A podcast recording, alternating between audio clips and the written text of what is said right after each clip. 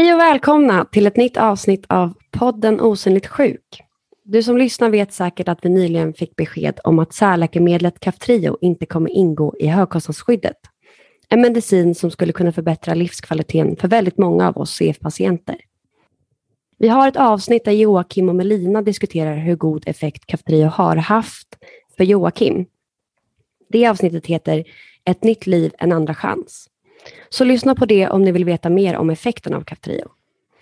Det ska också tilläggas att det nu har skickats in en ny förfrågan från läkemedelsföretaget Vertex till Tandvårds och läkemedelsförmånsverket TLV och att processen för att få Kaftrio tillgängligt är igång igen. Nu har TLV alltså 180 dagar på sig att besluta om subvention och pris för Kaftrio. Så förhoppningsvis blir det snart ett positivt besked. Situationen måste lösas om Kaftrio ska bli tillgängligt. Det är mot bakgrund av det här som vi idag har bjudit in olika regionspolitiker och idag har vi med oss Kristin Lorne, sjukvårdspolitisk talesperson för Centerpartiet i Region Stockholm och gruppledare för Centerpartiet i hälso och sjukvårdsnämnden. Hon har även tidigare jobbat som ambulanssjuksköterska och det händer att hon jobbar där ibland fortfarande. Hon är med oss här idag och vi ska diskutera varför godkända läkemedel inte blir tillgängliga för patienter och vi kommer också komma in på CF-vårdens resurser. Det ska också tilläggas att Lotten kanske flika in med några kommentarer här och var. Men så välkommen Kristin. Vad kul att ha dig här. Tack snälla. Vill du presentera dig lite själv? Ja, men jag har ju fått en så fin presentation, men jag kan, kan köra en gång till här så att alla blir påminda om vem jag verkligen är. Då. Ja, men Kristin Låne som sagt är centerpartist. Blev det 2011 för att jag blev irriterad på de där politikerna som inte fattade någonting. Och sen så har jag själv insett hur himla svårt och komplext allt är. Jag är ambulans och narkossjuksköterska i botten faktiskt. Så att jag har, och senaste året nu har jag med covid-pandemin varit inne på IVA och jobbat en hel del också. Eh, och har världens bästa jobb så egentligen, men eh, är just nu då egentligen heltidspolitiker och Eh, ja, men, ordförande i Folkhälsoberedningen som sysslar väldigt mycket med så här, hur kan vi jobba mer förebyggande och se till att människor håller sig friska. Men sen är jag ju som sagt också då gruppledare för, för Centerpartiet i sjukvårdsfrågor genom att jag sitter i hälso och sjukvårdsnämnden och också i den här vårdens kunskapsstyrningsnämnd. Mycket, mycket sjukvårdspolitik är det nu. Och mycket generellt. Och också tack till dig och alla andra sjuksköterskor som hjälper med IVA väldigt behövligt. Ja, de som är där på heltid är ju verkligen, eh, de vill ju inte kallas hjältar, men det är tusan vad, vad de är. För jag, jag är där ungefär ett pass i veckan och det är, det är så slitigt, verkligen. om de här, ja, det är väl rätt eller fel forum att säga det, men det är ju jättetungt att andas i de här maskerna verkligen. Så att det, ja, jag kan tänka mig att ni anar hur det är.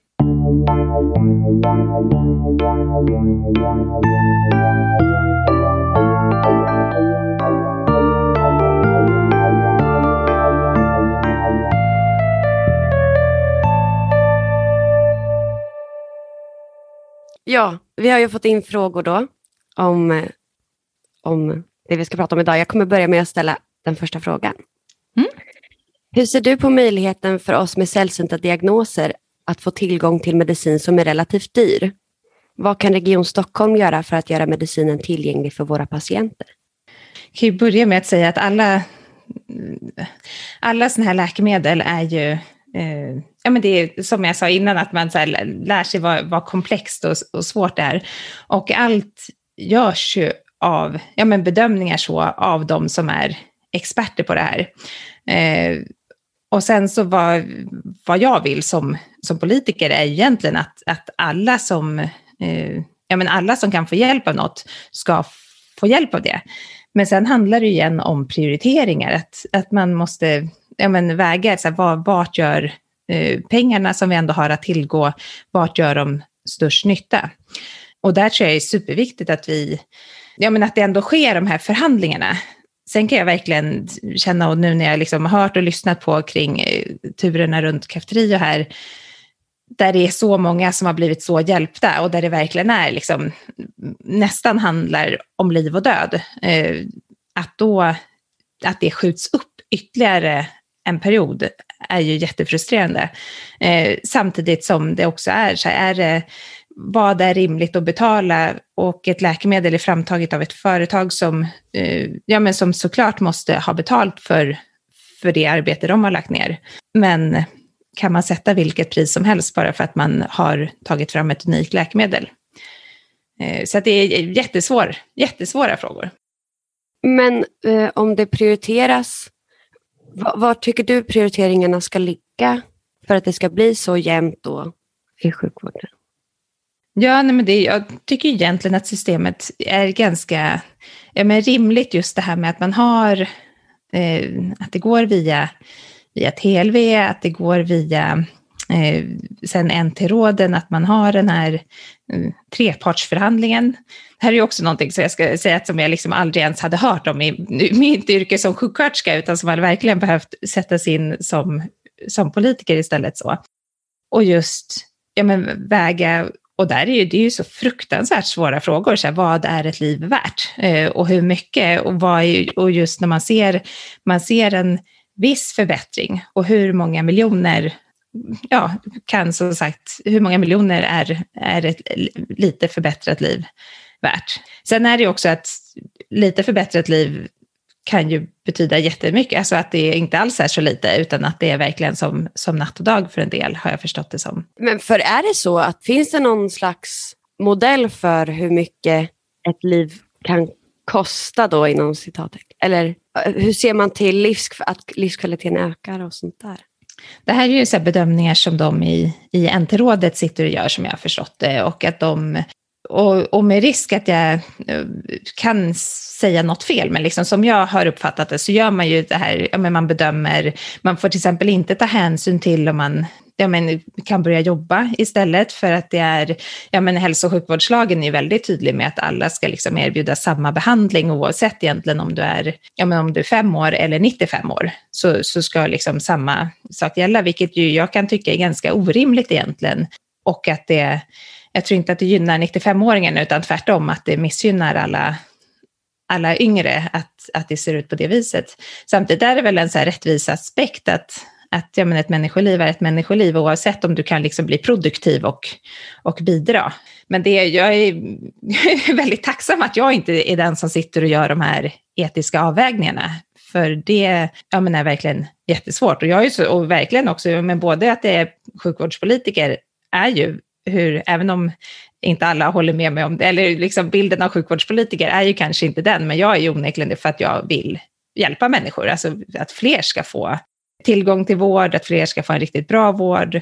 Och också därför jag är sjuksköterska, liksom, för att man vill hjälpa människor. Och då att, att välja, men det är lite det här i att välja och välja bort, så, eller när man väljer någonting, så väljer man också bort, ja då de pengarna liksom försvinner från annat, och vad ska de försvinna ifrån? Mm. Så där, men och det som verkligen är ja, men hoppet eller i det här är väl att det, det kommer komma tillbaka. För att det ja, men har frågat lite inför det här nu, så här, men hur, just det här, hur tänker man då när man inte godkänner ett läkemedel som är, ja men som just kan göra den här, men samhälls, för det pratar jag så mycket om annars med, med ja, men folkhälsofrågor och hur kan vi satsa för att fler ska kunna ja, men vara friska och jobba och bidra och känna, alltså vara delaktiga i samhället. Men där fick jag ändå att ja, men i de hälsoekonomiska beräkningar eller bedömningar som man gjort så har man, alltså så har med Cafeteria är priset som man begärde var så högt att även om man räknade in allt annat så, så är det alldeles eh, för dyrt. Och då är det alltså priset som företaget begärde innan det var något rabattavtal och sånt där, eller? Eh, jag har förstått det som att de, att med utan, utan rabattavtal så är det väl TLV som tar ställning till det, men de kan sen skicka det vidare till sådana här trepartssamtal mellan regionerna och, och företaget och sen vem, vem nu mer det är som är med där. Men tror att det är TLV som modererar det samtalet. Ja men så, ja, men då fattar jag varför det är tre. Jag bara, vänta, hur blir det? Men, och att det är de, att det är där man kan komma fram till rabatter, men att man inte kom. Och där har jag lite förstått som att man, fast det är också att det här, jag har ju mest läst på, liksom, ja men typ googlat, hur, hur mm. ser det ut, hur ser beslutet ut?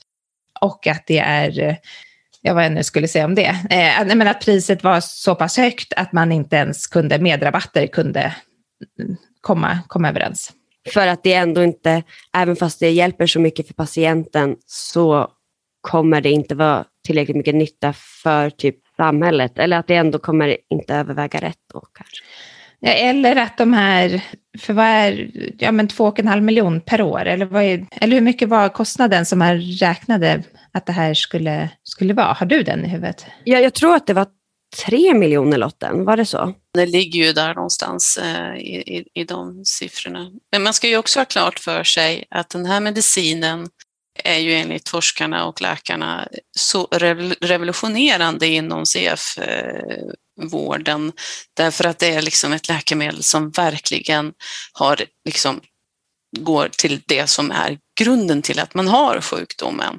Och det kommer ju förmodligen också vara otroligt förebyggande om det är så att man får tillgång till den här medicinen väldigt tidigt i, i livet, om, när man då har fått den här diagnosen. Så utifrån din, din synvinkel med förebyggande arbete så är ju det här otroligt, en otrolig medicin. Ja men verkligen. Och då igen så är det ju, hur hemskt den låter så är ju att allt, allt handlar ju om pengar. Eh, och tre miljoner skulle man lägga på, vi har liksom hela ja, men så här, folkhälsosatsningar som rör hela regionen, så alla regionens 2,6 miljoner invånare, eller 2,3 miljoner invånare, som kostar 3 miljoner. Så det, är, ja, men det är jättesvårt. Eh, och det som jag hoppas ju och tror ju verkligen att man kommer gå i mål med och erbjuda den här behandlingen. För att allt annat vore ju, ja men både för, för Sverige, för våra invånares skull, såklart för alla som behöver mediciner, men också för företaget. Att det måste ju vara jätte, att ha utvecklat en medicin och det, det gör ju de för att de vill, vill hjälpa människor, vill vara med liksom att ja, men, bota så. Och att den inte kommer till användning, det kan inte, alltså det vore så orimligt att det kan jag inte mm. riktigt se framför mig, utan man måste ju bara komma överens helt enkelt. Eller helt enkelt, det var ju uppenbarligen inte helt enkelt. Men, och det som också blir lite så här, det är ju att, ja men det är jättebra på förebygga och sen så finns det ju det här undantag, eller nu, man har ju ändå sagt att för de som är, ja men väntar på en lungtransplantation till exempel, eller de som riskerar att bli så mycket sämre att man eh, faktiskt dör i väntan på en lungtransplantation, att för dem så så kan det vara aktuellt. Och då, där erkänner man ju verkligen, och det gör väl alla i och för sig, alla är väl helt medvetna om att det här är en, en revolutionerande medicin som vi verkligen eh, ja, men, kommer använda framöver. Ja, nej, det är ju svårt att prioritera, men, men just att det verkligen visar på väldigt god effekt. Då, då. Men för, vad, vad tror du, eller vad tänker du om att våra grannländer har godkänt den? Både Danmark och Storbritannien och Finland tror jag va? Ja, men där har jag förstått som att Danmark hade någon form av avtal som innefattade även kommande behandlingar så att de, ja men där fanns liksom det här prisavtalet på plats. Finland, har, ja men de erbjuder det, förhandlade och gick i mål, man vet inte vilket pris de, de köper det till. Eh, Norge däremot har ju ingen av, av de här produkterna i, i företaget, alltså till för CF. Så det är, och det, det är väl som är det som är väldigt spännande, det är ju det här Danmark har det här avtalet, just att alla, ja men både Kaftrio, Synkevi och Orkambi, att alla de liksom ingår i, i samma, och man också har någon så här form av takkonstruktion, att det liksom aldrig blir dyrare än en viss summa som jag förstår. Jag tror att det var de som hade det också. Och det mm. är väl någonting som, alltså sådana är ju ganska skönt att ha ur ett ja, men, ekonomiskt perspektiv att veta att ja, men, även om vi, för annars blir det att varje patient måste vägas liksom på guldvåg. Ska vi erbjuda det här dyra läkemedlet till den här? Men när man väl får till en sån lösning, då är det ju mer att ja, men alla som faktiskt har behovet och så behöver man inte fundera över pengarna. Ja, det tycker jag låter väldigt bra. Ja. Jag jobbade med yngre personer med cystisk fibros för några år sedan och eh, de sa vid ett tillfälle så här, jag önskar att jag hade haft cancer istället. Ja. För då hade hela samhället satsat mycket mer på min sjukdom. Det är ganska talande. Det är klart att man inte önskar att man har cancer, men i och med att alla cancergalor och alla pengar som liksom finns till förmån för, för det. Men det är klart, det är ju så, det är många fler som har det. Har man en sjukdom som inte som många har så känner man sig lite särbehandlad tror jag. Ja, men det är jätte, det eh, skär lite i mitt hjärta att höra med och jag kan verkligen relatera eller förstå det. För att så är det ju. Och, och jag, även, alltså ändå som är sjuksköterska och jobbat i ambulansen, har ju nästan, nästan aldrig träffat på någon patient med cystisk fibros. I och för sig har jag, och det, när jag träffade dem från Stockholm här, så, så, men det är ju också för att ni sköter liksom egenvård, eller egen, alltså egenvård för er är ju liksom beyond vad alla andra människor skulle klara av. Och att det egentligen är extremt sällan som man ja, men, ringer efter en ambulans. Liksom om man råkar kapa av sig benet möjligtvis, att då så här, behövs det. Men det, är ju väldigt, eh, ja men gud jag vill inte använda ordet så här, duktig patientgrupp, men det är ju verkligen, alltså jag har verkligen förstått att det är så oerhört mycket så här, ja men slit och många timmar per dag som man verkligen ja, men behöver sköta sig för att hålla sig vid liv. Väldigt, eh, och att det inte uppmärksammas mer eller att kunskapen är, är låg är ju ett generellt problem.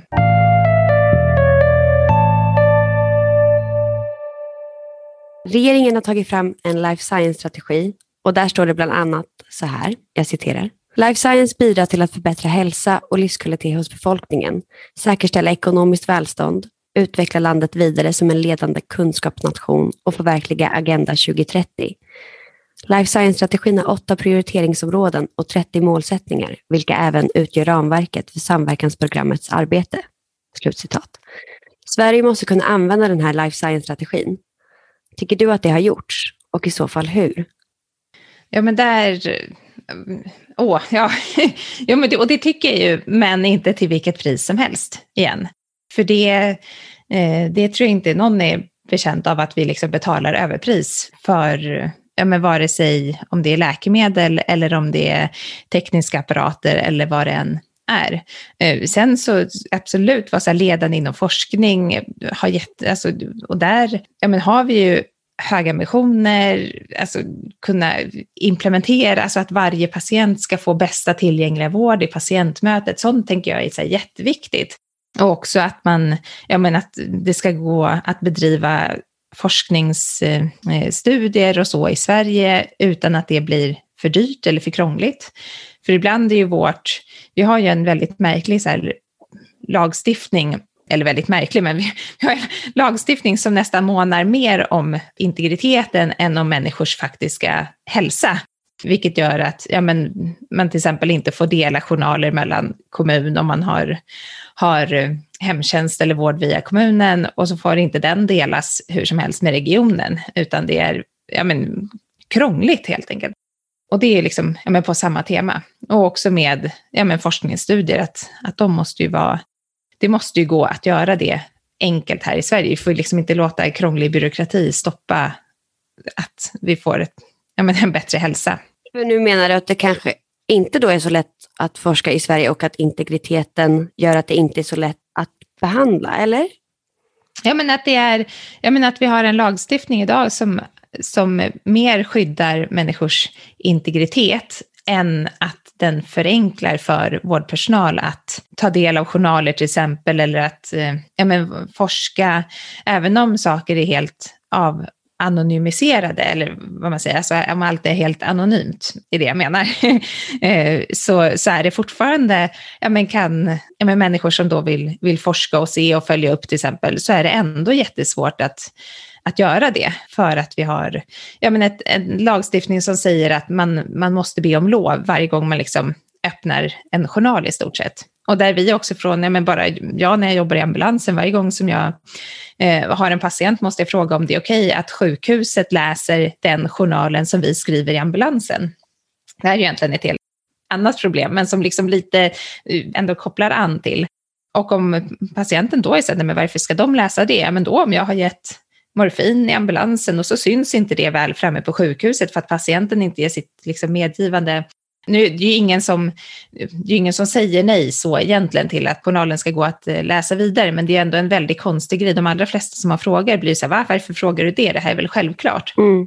Och jag har förstått, det är ju samma sak liksom, ja, mellan kommun och region till exempel, att så här, åh, skulle vi kunna få begära in? Så bara, va? Men kan inte ni bara se? Så här, jag, jag är ju här för att jag vill ha hjälp. Och då förutsätter man på något vis att, att vården ska kunna se och kunna hjälpa till. Ja, mycket byråkrati som är liksom en sån här grej som jag verkligen stör mig på. Och som också i detta tror jag tyvärr stör. Ja, men för det tycker jag jag märker om jag går till bara vårdcentralen, att, att jag måste berätta de medicinerna jag har. Och, och jag, jag vet inte alla biverkningar på dem kanske, eller oftast, ja, det blir liksom lite svårt att hålla reda på allting själv när det är 21 olika mediciner och 46 tabletter. Alltså det... Ja, men och, och bara tiden det tar att rabbla upp dem, istället ja. för att de bara finns. Det är, det är så, nej, puckat. Det är något som inte är så bra, trots att life science-strategin har införts. Ja, men precis. Och life science-strategin är väl, den är väl bra i sig och som jag liksom verkligen ja, men tycker om att, att eh, ja, men, att vi sysslar med forskning och innovation och utvecklar och blir bättre. Eh, men samma sak eh, där, att det ja, men som att vi nu inte använder det som väl forskningen kommer fram till är, är det bästa, som Kaftrio till exempel då, är ju också det här att även om vi vet att någonting är bra så kan vi inte göra det bästa för alla för att vi har inte obegränsat med pengar utan allt handlar om så prioriteringar och jag menar, att hitta ett rimligt pris. Mm. Och hur får vi bäst nytta för pengarna? Så. Och sen, är det, sen vet jag i och för sig att man är ju till exempel för ja, men, särläkemedel så är, ju, så är ju Sverige beredda att betala mer för att man vet att det här inte kommer säljas till lika många. Så att man förstår att för att företag ska vilja utveckla nya läkemedel inom, inom områden där det inte är så många som kan använda det, så, så är vi ju som sagt beredda att betala mer än om det är ett, ett liksom bredare som är kanske mot ja, men högt blodtryck eller något sånt som är liksom mm.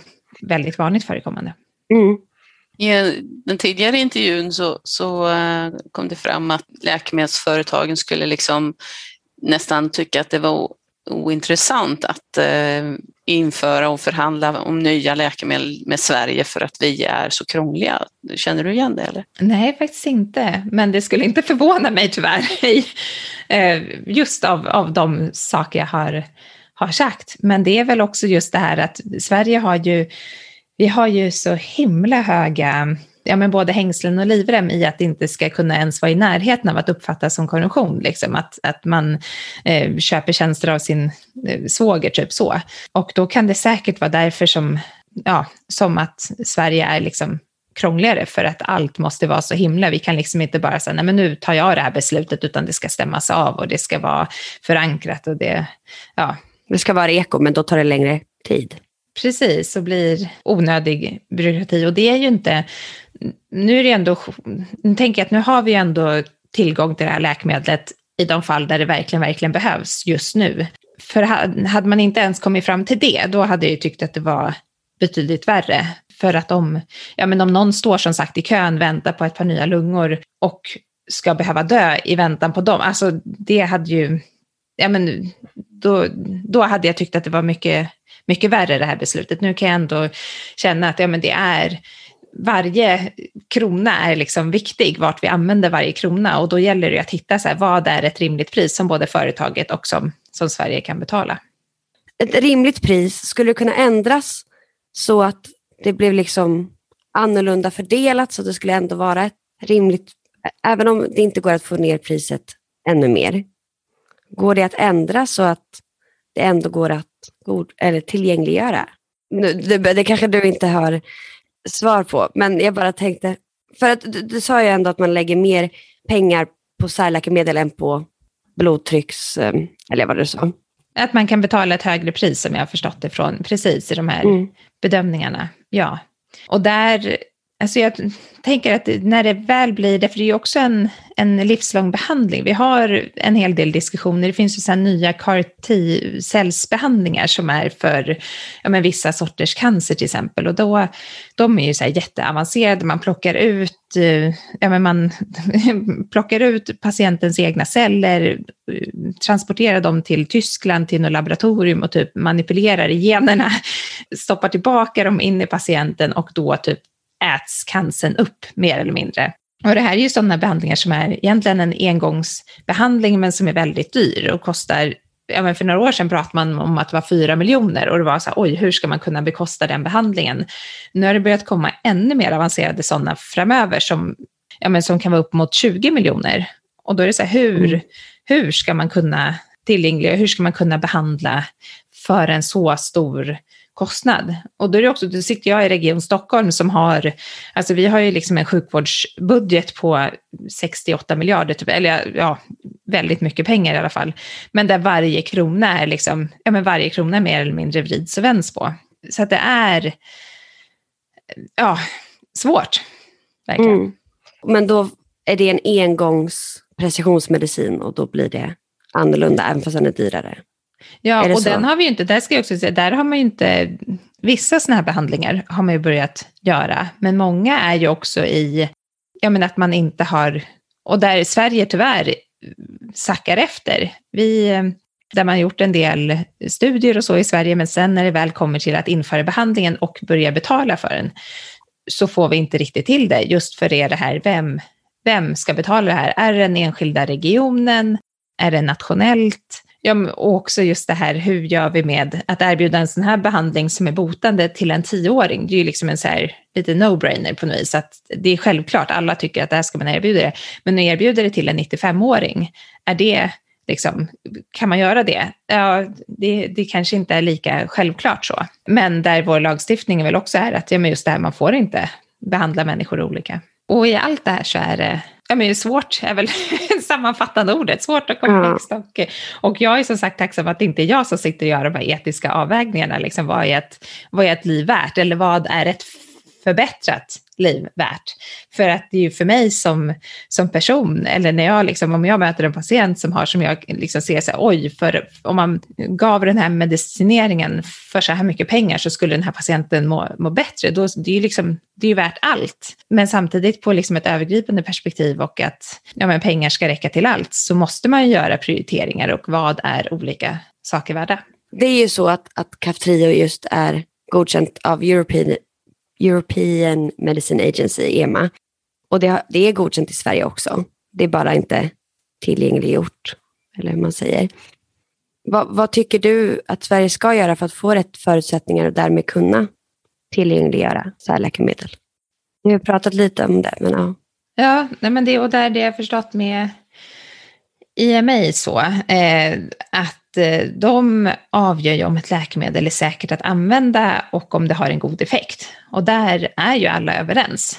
Men när de sen säger det så gör inte de någon bedömning om, ja, men om det är kostnadseffektivt eller de jämför inte heller med annan tillgänglig behandling så, utan de tittar bara liksom, ja men är det säkert och har det effekt, ja eller nej så. Så att det som, ja men, och som NT-rådet säger själva är också att ja men de här olika processerna. Att dels det blir godkänt av IMA, men sen så är NT-rådet har en, en annan roll och de har liksom, ja, olika syften kompletterar varandra. Ja, TLV gör ju den här hälsoekonomiska bedömningen och därefter så kommer NT-rådet med sin rekommendation då utifrån. Eh, och här var ju redan TLV som sa också att man inte, inte bedömde att man skulle bekosta det i nuläget. Trots att det har en bättre effektivitet än Orkambi. Ja. ja, för att man har ändå liksom tittat på, och sånt här, det finns ju många olika läkemedel där man liksom, nu kommer jag inte ihåg vad det som jag också var, och som det liksom var skriverier om, där det liksom var så här läkemedel, nu är det mer mer extremt, men det, jag tror att det var liksom, ja, men på flera miljoner per år som gjorde att, ja, men att en patient kunde gå 20 meter istället för 10 meter. Och då är det så här, är det värt 5 miljoner kronor per år? Jag tycker det är ja, men jättesvåra frågor verkligen mm. och är som sagt glad att det inte är jag som sitter och gör de övervägandena. Men, men vad saknas då för att komma, liksom, komma till rätta med modellen så att det här och nu kan ändras när det är en god effekt av ett särläkemedel? Men jag vet inte om jag tycker att något måste ändras Nej. för att vi kan ju inte, alltså om de hade begärt 100 miljoner per månad i kostnad, liksom, så, alltså läkemedelsföretaget, mm. hade vi haft den här diskussionen på samma sätt då också? Eh, för att det är någonstans så här, saker måste vara, det måste ju vara så här rimligt pris, liksom alla är överens om vad är ett rimligt pris. Och eh, där sitter ju ja, men de som är så läkemedelsexperter som ju också är läkare ofta och har liksom erfarenhet, kan bedöma hur ja, men, olika sjukdomar, hur, ja, men, hur drabbad man blir av dem och hur eh, stor effekt medicinen har. Men här är det ju ingen som ifrågasätter medicinens, vare sig att, att det är en svår sjukdom eller att medicinen har god effekt, utan det handlar ju bara om ja, men helt enkelt att, att företaget måste sänka priset. Och när de gör mm. det så är vi beredda att köpa in det som jag har förstått det. Okay. Vad är ett rimligt pris då för Region Stockholm? Det, kan du svara på det? Nej, det har inte jag. Jag har inte, tyvärr tänkte jag säga, men det är ganska skönt att inte veta om heller för att det är så mycket jag vet, så här, siffror bara, jag vet att jag har stått och blandat läkemedel på IVA ibland och så har man liksom så här, läser på FASS för att se och så kan man ibland få upp så här, pris per förpackning och så är det så här, typ 30 000 och man bara åh, nu får jag inte blanda fel. Så att, nej, men, mm. och, och vad som är ett nej, men det, det här är väldigt typiskt fråga för, för NT-rådet. Mm. Att ni borde ha med dem i en, en podd och prata just så generellt om kanske vad, eller det är mer för att jag skulle vilja, jag borde mm. boka in ett möte med dem och lyssna på det här inser jag. för att, eh, ja men det är jätte, och just det här när, när det liksom handlar om liv och död, vad, hur ser man då på det när det handlar om ja men liksom förbättrat välmående? Vad, vad är det för eh, och förbättrat välmående, det, det är verkligen inte liksom nu med Kaftrio, för att jag fattar att det liksom inte är, det är inte en bekvämlighetsgrej att man vill ta de här medicinerna, utan det är verkligen på liv och död, men förhoppningsvis på några, ja, att man kan vänta in den här nya förhandlingen för de allra mm. flesta. Och för de som inte kan det så finns det ju som sagt, ska finnas att tillgå ändå. Så det är företaget som det ligger på egentligen, att ta ett rimligare pris? Ja, och de säger väl antagligen samma sak om oss, men mm. det är ju ändå ett bra tecken att de har skickat in en ny ansökan, så att dra det en vända till. Och där jag hoppas att alla verkligen vill komma överens. För som, som jag sa tidigare, att företaget har ju inte utvecklat det här läkemedlet för att de vill sen sitta och hålla på det och titta på när, när de patienter de vill hjälpa blir sämre och sämre. Utan de måste ju vilja att det kan användas också. Jag kan säga att eh, NT-rådet har faktiskt en egen podd som just handlar om det här, där de, NT-rådet ger rekommendationer till Sveriges regioner om hur nya läkemedel ska användas. Där heter Rådet från NT-rådet och där har vår ordförande Johan Moström varit med och pratat just om då särläkemedel för patienter med cystisk fibros. Så det kan jag varmt rekommendera. Det var väldigt, väldigt bra det avsnittet just. Så sök på rådet från NT-rådet så hittar ni den podden.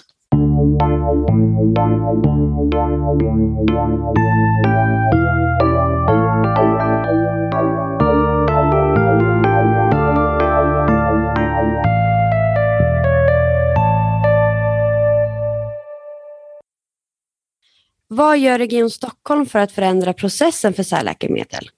Ja, men där har jag förstått som när jag liksom pratat med, eh, med de som jobbar med de här frågorna, är att vi ändå är, ja, men är ganska nöjda med hur det ser ut. Det är på något vis, ja men det är nationella arbetet där Region Stockholm utgör en stor del av det. Så att det, är, det är inte på något vis att det görs över våra huvuden, utan vi sitter ju liksom med i, i NT-rådet till exempel och eh, är också en viktig part i de här trepartsöverläggningarna.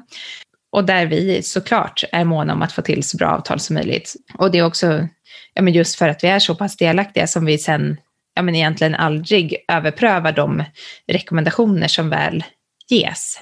Och sen, ja men det, det som jag liksom, när jag frågat det för, från min aspekt, jag är ju så här, men åh, vi, hur kan vi göra det bättre så att vi liksom tillgängliggör fler läkemedel? Eller hur kan vi, så att just det här så att man kan införa nya läkemedel och hur ska man, ja men olika regioner där det finns olika, för förekomsten av olika sjukdomar ser olika ut runt om i, i landet och då kanske det är rimligt att man liksom får en ja men mer statlig subvention av vissa läkemedel. Kanske sådana här som är väldigt dyra det, det som jag skulle kunna tänka mig det är ju att få till ja, men kanske ökad patientmedverkan i den här processen när man, ja, men när man mm, resonerar kring hur olika läkemedel ska subventioneras eller inte. Vad innebär det? Ja, men att patienter skulle kunna vara delaktiga, att patientföreningar får komma till tals och tas hänsyn till. Sen är ju frågan då om man ska ha... Vid liksom, förhandlingar eller? Nej, men kanske inte i själva förhandlingen att liksom sitta med vid bordet, men däremot att man i den här processen, som det, för det är ganska en lång process som jag har förstått det med, ja, dels bara, och det är väl också något som skulle behöva tydliggöras, hur den här processen går till. Men i den att man får med, ja men dels eh, patientmedverkan och framför allt kanske kring där, hur påverkar det hälsobedömningen? Liksom? Vad, vad är det att för en, för en patientgrupp så kanske det liksom är det viktigaste i världen att kunna gå fem meter till, men för en annan så handlar det om något helt annat som är liksom vad, vad är värdefullt för, ja, men för just varje patientgrupp. Och sånt tänker jag man skulle kunna bli betydligt bättre på att ha med sig nu tror jag att de är liksom kunniga, de som, som sitter med och har koll, men ändå att ha det liksom färskt i minnet att nej, men nu är det just det här läkemedlet med, som handlar om de här patienterna, de här, för de här patienterna så är det här väldigt viktigt. Mm. Och Riksförbundet cystisk eh, har ju varit väldigt involverad och är väldigt involverad i hela, hela den här processen. Så det, där har de ju bra, även om de inte kan vara transparenta liksom, det är ju väldigt mycket hysch men eh, Riksförbundet är ju med i samtalet, absolut. Mm. mm. Om, om vi sammanfattar det du sa, var det alltså att... Jag menar att i grunden så tänker jag att, att processen ändå är, är ganska bra, men att ja, men dels så tydliggöra hur processen går till, tror jag alla skulle vinna på.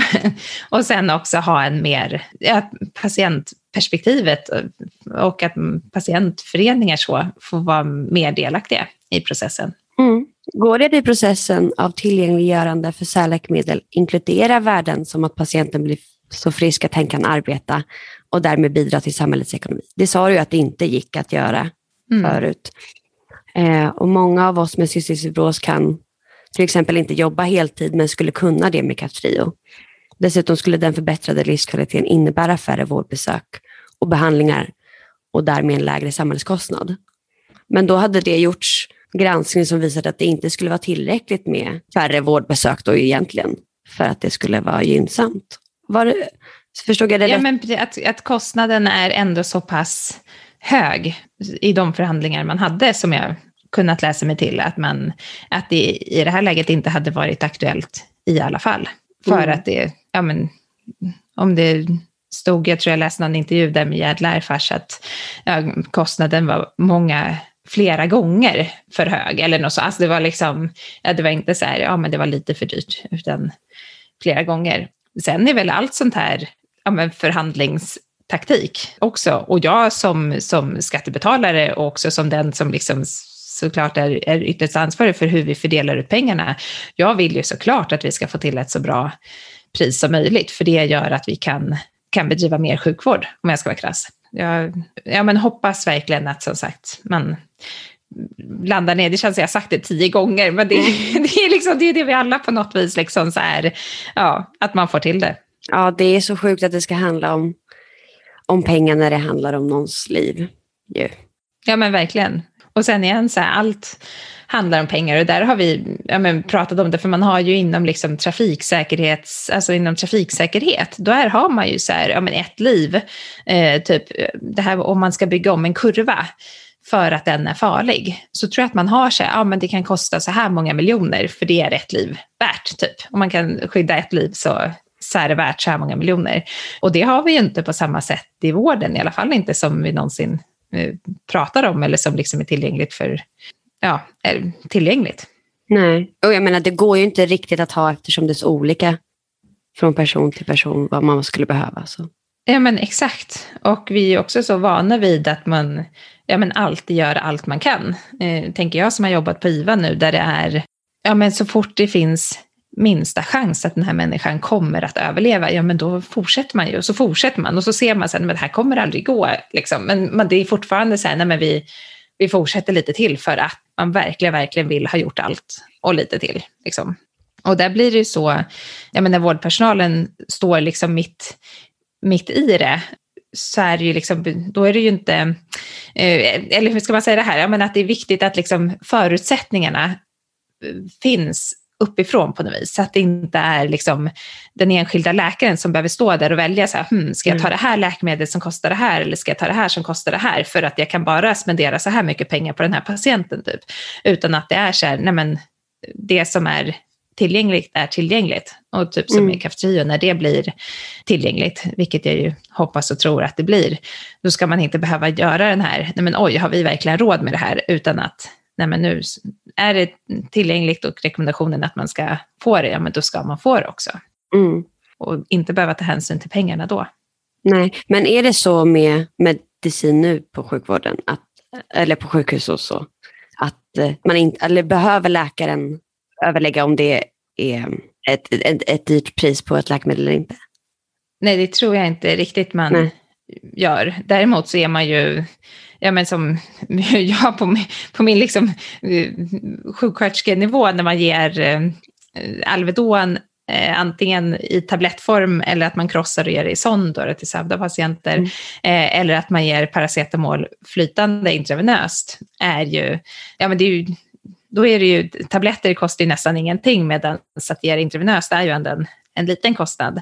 Och det börjar väl liksom komma lite mer på samma sätt som att vi ingenstans i samhället vill liksom slösa. Finns det två likvärdiga effekter, ja, men då, eller likvärdiga saker, ja, men då är det alltid bättre såklart att ta, ta det, det billigare. För att då som sagt finns det mer pengar över till, till annat. Mm.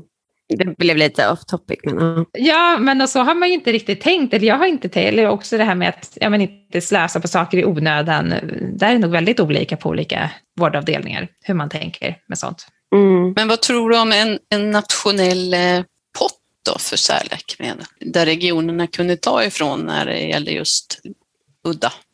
Jo, men det tror jag verkligen skulle behövas. Och, en, och kanske inte en pott så att det liksom tar slut den som är, utan att det faktiskt är att man bestämmer att ja, men vissa läkemedel ska ska ingå i det här och då bekostas de av... Man gjorde ju med, eh, när man införde hepatit C-behandling, så gjorde man någon form av så att staten tror jag tog Gud, nu har jag inte tänkt på det här på jättelänge, men där tog staten lite den stora delen av kostnaden och regionerna en mindre andel. Eh, och på så vis så kunde man behandla jättemånga. Tack vare att man behandlade många så fick man också liksom, eh, ner priserna. Och eh, nu så, så är det inte längre nationell finansiering, utan nu sköter regionerna det själva. Men nu har behandlingen sjunkit från över 100 000 till ner under eh, 20 000 tror jag, eller något sånt. Och att, ja, men att göra en sån lösning kanske, att, man är, att regionerna kanske betalar en del av läkemedlet, så att det ändå är Sen är det också vilken läkare skriver ut något i onödan. Jag har ju svårt att se det egentligen, men vi har ju ändå det här att regionen står för sin, alltså är, är självständiga, men att man kanske, ja, att regionerna har en del av kostnaden och eh, staten den stora delen av just sådana här, ja men som de här genterapierna till exempel som jag pratade om tidigare där, eller med också dyra läkemedel som Kaftrio.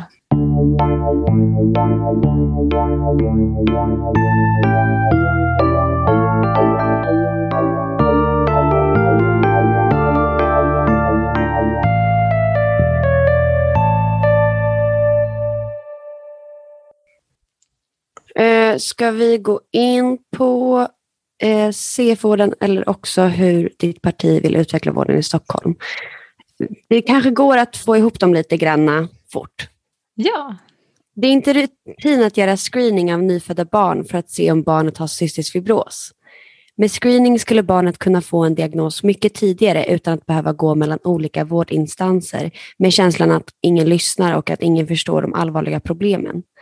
Det kan skada förtroendet till vården och eftersom man kommer ha en livslång relation med vården, om man har en kronisk sjukdom så känns det fel. Det blir ofta ingen bra start på grund av fördröjd diagnos.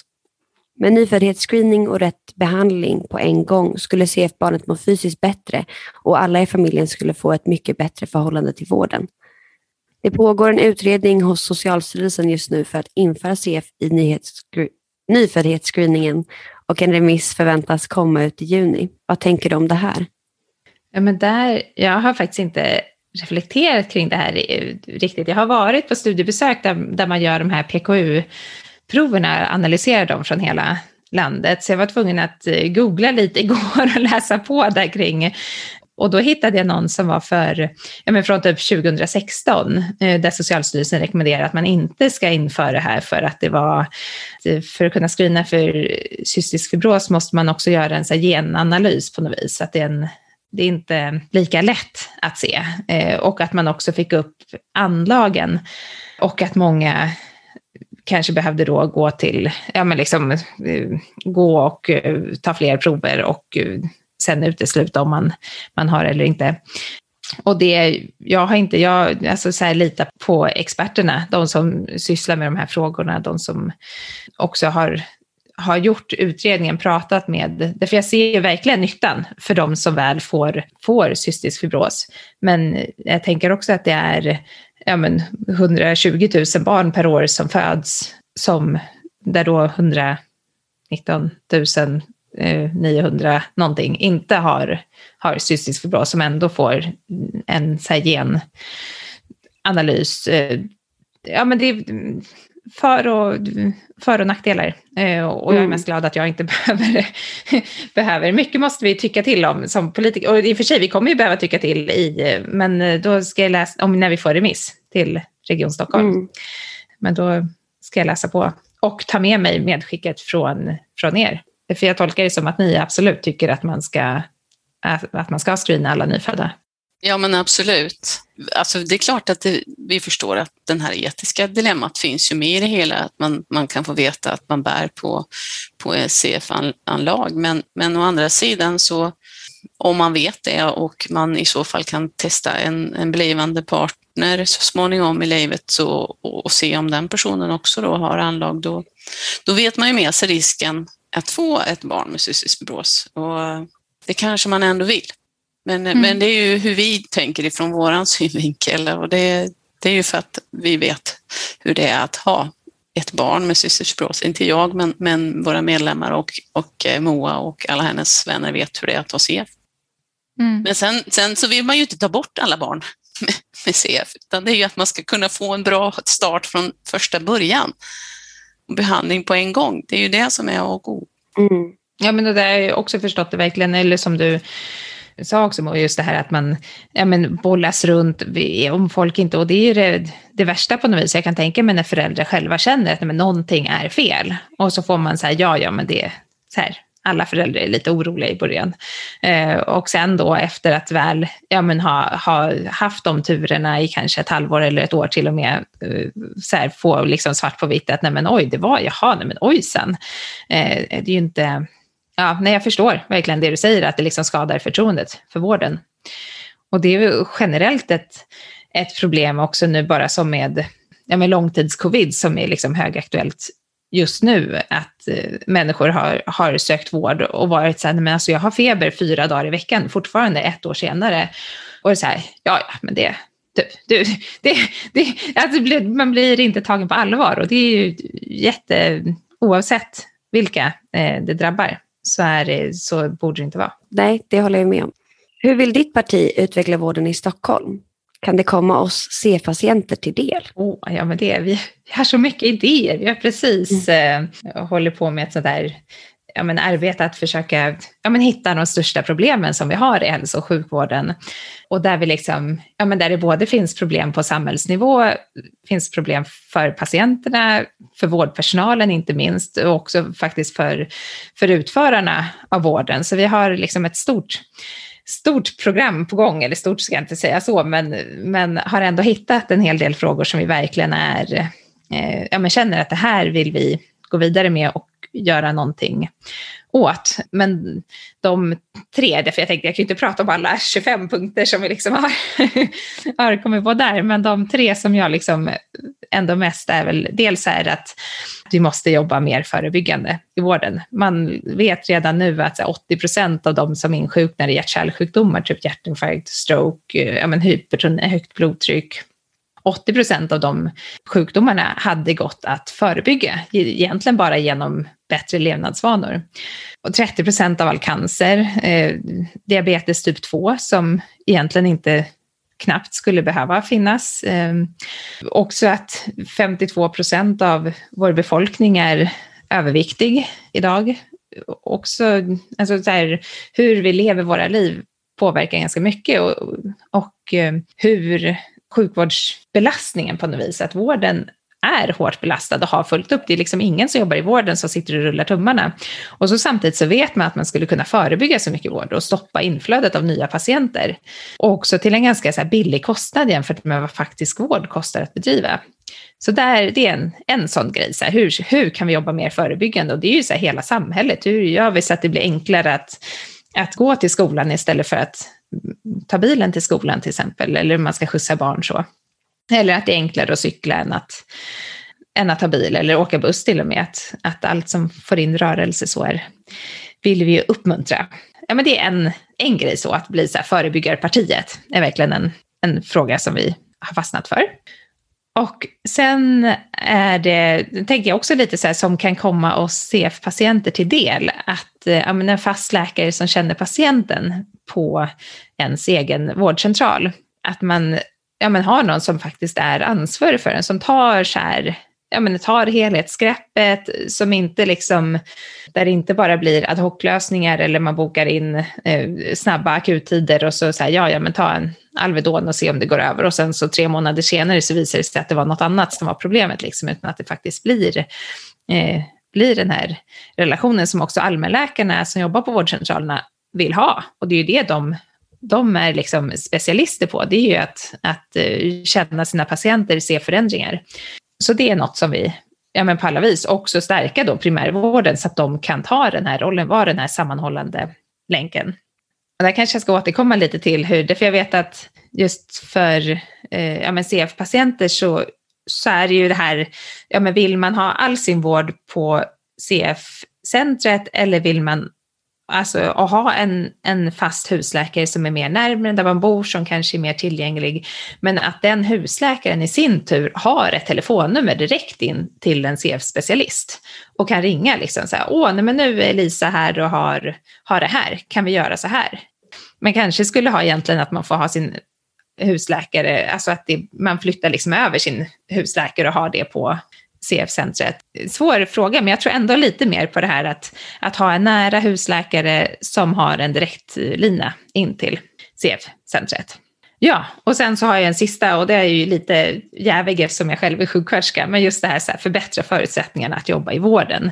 Att man eh, får personal som känner att de kan göra ett bra jobb. Eh, för det är lite så här personalen, vårdpersonalen som, som jobbar i Stockholm idag är ja, men jättekompetent, eh, kreativa, hittar lösningar, löser problemen alltid, men känner ju sällan att de liksom får göra ett bra jobb. Och skapar man bara förutsättningar så tror jag att hela vården kommer bli betydligt mycket bättre. Och där man ja, men har en så rimlig arbetsbelastning men också bra eh, chefer och ledare, både liksom första linjen men också uppåt så, som verkligen har, ja men där chefer både har ansvaret och också mandatet att agera.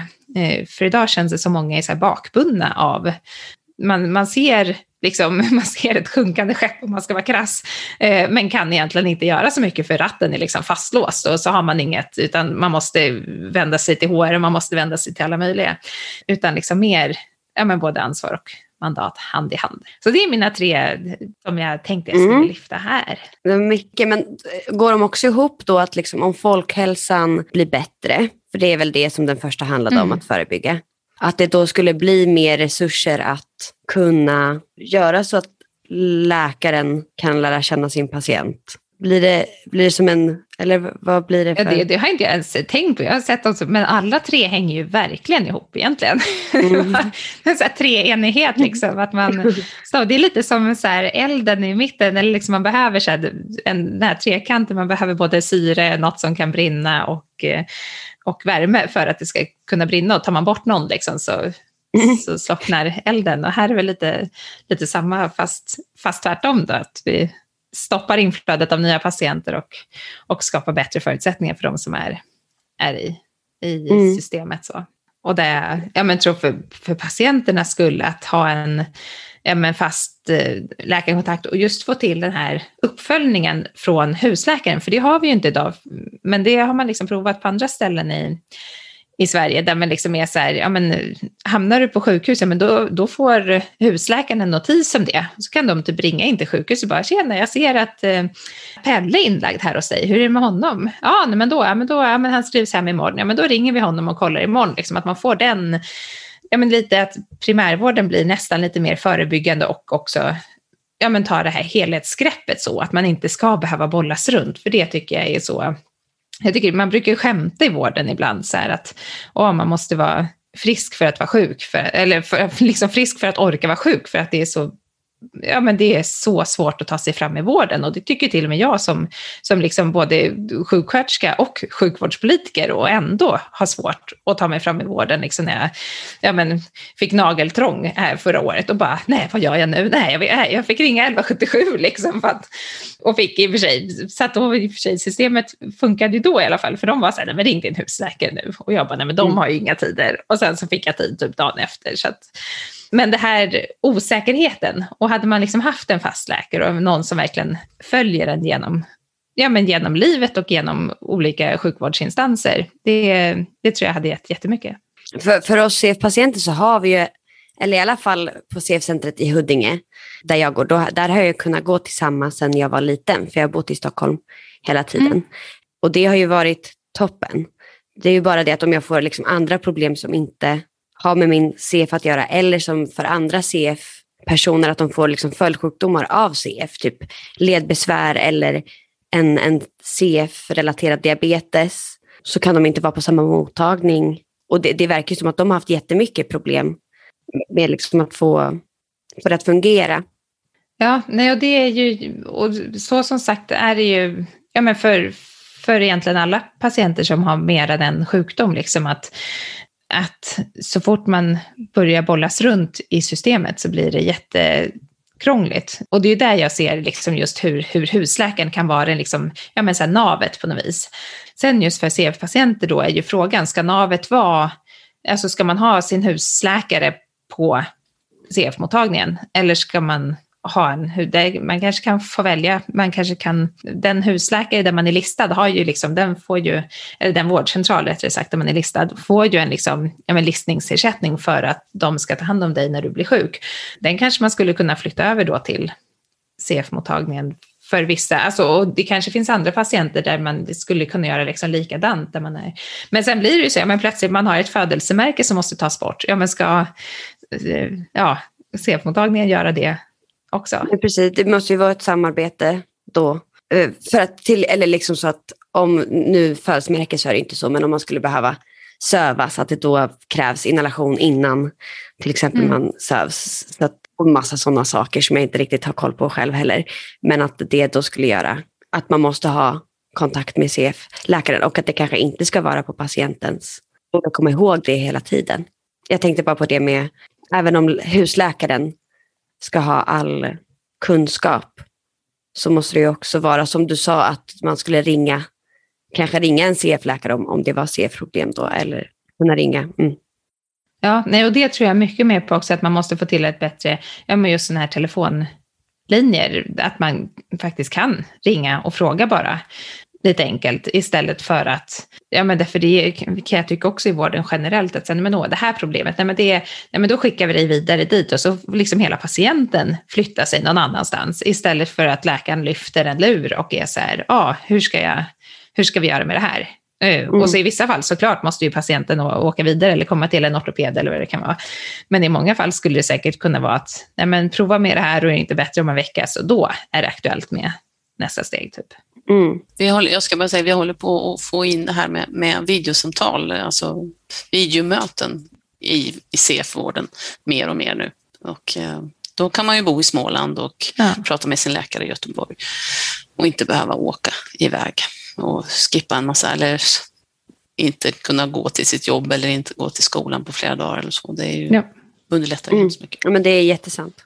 Tack så jättemycket Kristina att du har varit här idag. Det är jätteintressant att prata eller att höra dig vad du har att säga. Tack snälla. Och jättetack för att jag fick, fick vara med. Och det är så här svåra, det känns som jag sagt svårt också så här 30 gånger senaste halvtimmen, men det är ju verkligen svåra frågor. Men det är bra, bra ingång. Liksom. Alltså det här, jag är ju ändå politiker för att jag precis som ni liksom är så här, ja, men engagerad, man vill göra saker bättre. Eh, och då måste vi jobba tillsammans för att göra saker bättre och inte liksom eh, skälla på varandra. Som ibland, eller det är väl ja, sällan politiker skäller på någon, men jag kan i vissa, i vissa lägen känna mig ganska utskälld fast jag försöker liksom, ja, men göra det som man tror blir bäst. Så. Verkligen inte från er och jag är ja, men jättetacksam att vi är, ja, men, har haft det här samtalet och eh, jag hoppas att folk hör av sig om ni har några frågor, ni som lyssnar också. Ja, och det verkar ändå som att eh, både du och jag och vi vill att Kaftrio ska bli godkänt och tillgängligt nu. Ja men verkligen. Det är väl det som också ska komma med. För att alla ju har rätt att andas, som så många sagt innan mig.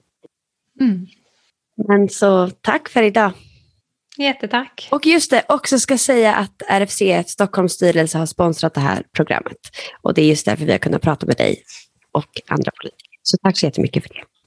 Hej då.